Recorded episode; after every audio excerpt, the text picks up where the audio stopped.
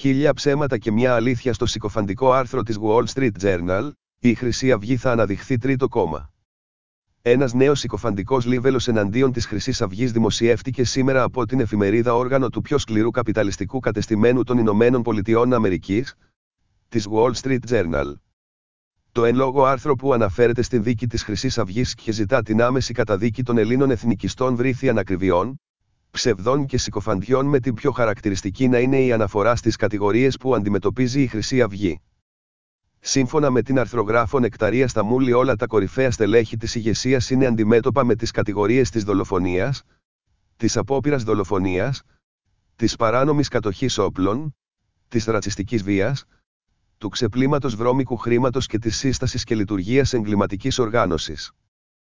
Προφανώς η δημοσιογράφος της Wall Street Journal έχει μπερδέψει τη δίκη της Χρυσής Αυγής με αυτές του κλεφτοπασόκ και των λοιπόν αποκομμάτων του συνταγματικού τόξου, στελέχη των οποίων λογοδοτούν τακτικά στη δικαιοσύνη για μίζες και οικονομικές ατασταλίες.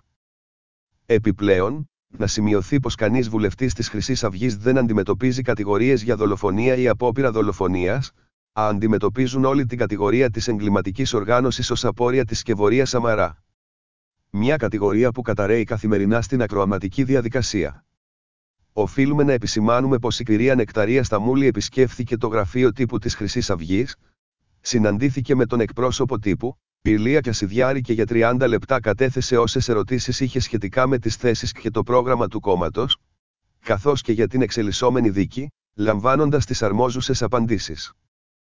Τα αφή δημοσίευσε από την πλευρά της Χρυσής Αυγής, τίποτα καλύφθηκε προφανώς με τις μυθοπλασίες του Κεμπαγιάννη. Μέσα στα χίλια ψέματα όμως της Wall Street Journal υπήρχε και μια πικρή για αυτούς αλήθεια. Όπως τονίζει το άρθρο, η Χρυσή Αυγή κέρδισε 21 από τις 300 έδρες της Βουλής και τώρα διατηρεί την υποστήριξη του 8% στις δημοσκοπήσεις. Το κόμμα ετοιμάζεται για τις ευρωεκλογές και τις αυτοδιοικητικές εκλογές με τις δημοσκοπήσεις να καταδεικνύουν ότι θα κερδίσει έδρες και θα αναδειχθεί τρίτο κόμμα.